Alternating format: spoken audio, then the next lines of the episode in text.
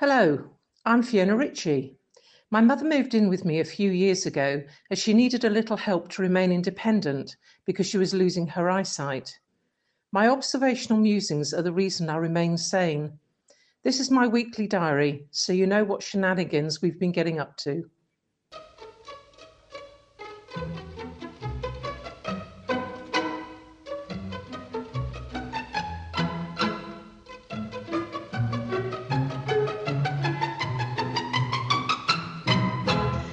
My lovely cousin Judy came up for a few days to see us both, having recently moved to a stunning apartment on the Dorset coastline.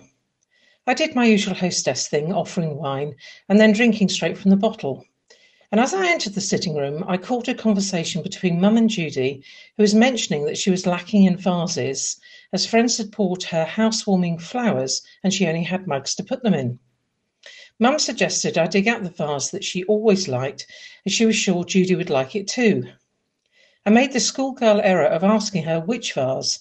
Her newly drawn on monobrow raised slightly as she snappishly explained either the blue or the yellow one, which narrowed it down to 17. I said I'd look for it later as Judy and I were running away. Sorry, going out to enjoy ourselves, and then added, because they're in the garage. Even Judy froze in terror. What do you mean in the garage? Given I thought this statement was axiomatic, I didn't bother to reply. The lecture on why all things of great value, sentimental or otherwise, should be stored in the garage lasted for about 10 minutes. Luckily, I only caught the last six seconds as I re entered the sitting room suitably drunk to apologise.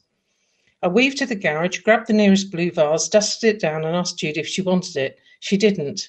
I explained this fact to Mum, who asked me to describe it to her. It's a tall dark blue urn, big enough for a body. Blue urn? I said vase. I'm not giving Judy that urn, and I really like that urn. Why are you storing it in a garage? We should have it on display. The five minute discussion that followed about where it should be displayed meant it ended up in Mum's bedroom. Mum didn't like this idea and snapped, Well, you can put it any way you like. I can't see it anyway. A few months ago, I bought myself a second hand hostess trolley from a local charity shop. Before the sarcasm starts, the reason for this purchase was to keep more drinks closer to me at all times and also to have easy access to wine when in the garden with friends. I get fed up traipsing to the kitchen every five minutes to get drinks, nibbles, and poisons, and all this walking causes me to sober up. The trolley was brown, dated, and boring, just like Mum, but it had extension leaves that doubled its surface area, plus all its casters, so I was absolutely delighted.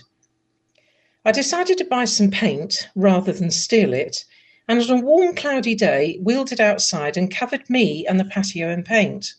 Some made it onto the trolley, and even though you can see it isn't a professional job, it certainly looks good enough if you have one eye shut and viewed it from half a mile away with your back to it. My other ingenious touch, modesty runs in the family, was pastel coloured polka dots.